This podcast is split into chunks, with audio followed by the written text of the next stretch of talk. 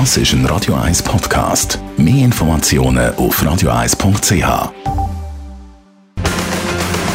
Mit Fragen rund ums Wohnen beschäftigen wir uns jetzt. Der Wohntipp auf Radio 1 wird Ihnen präsentiert vom Hauseigentümerverband Schweiz. www.hev-schweiz.ch Pflanzen sind etwas Schönes, Bäume sind etwas Schönes, aber da gibt es immer wieder Streit. Streit unter den Nachbarn, wenn der Strauch oder der Baum vom einen Grundstück ins andere überwächst.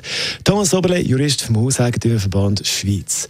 Wenn ich einen Strauch oder einen Baum pflanze, was muss ich beachten? Ja, dann muss ich daran denken, dass es in jedem Kanton entsprechende kantonale Gesetzesbestimmungen gibt, wo einerseits etwas äh, zu den Grenzabstände sagen, die Pflanzen einhalten müssen, also insbesondere Bäume, Sträucher und Hecken.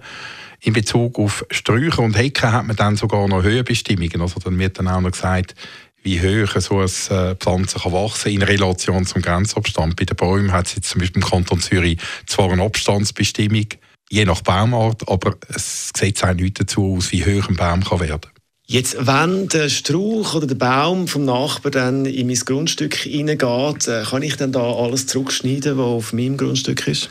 Nein, grundsätzlich nicht. Dort hat man also grundsätzlich ein Pflanzenschutzrecht in den meisten Kantonen. Es geht also nur darum, etwas zurückzuschneiden und da sind auch gewisse Formalien einzuhalten.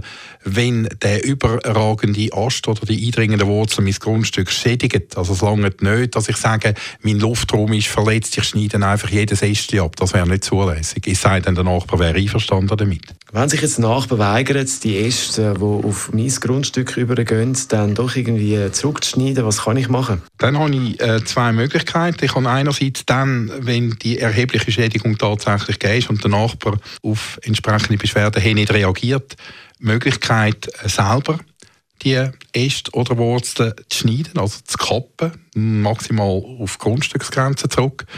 Allerdings nur außerhalb der Vegetationszeit zwischen dem 1. November und dem 1. März. Und zweitens mit dem Nachteil, dass dann die Kosten von dem gezahlt werden, wo kappt. Und dann muss es erst noch fachgerecht gemacht werden, also nicht, nicht äh, hobbymäßig zurückschneiden.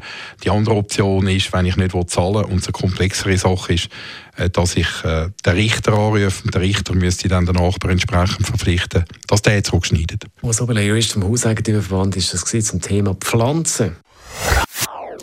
Das ist ein Radio 1 Podcast. Mehr Informationen auf radio1.ch.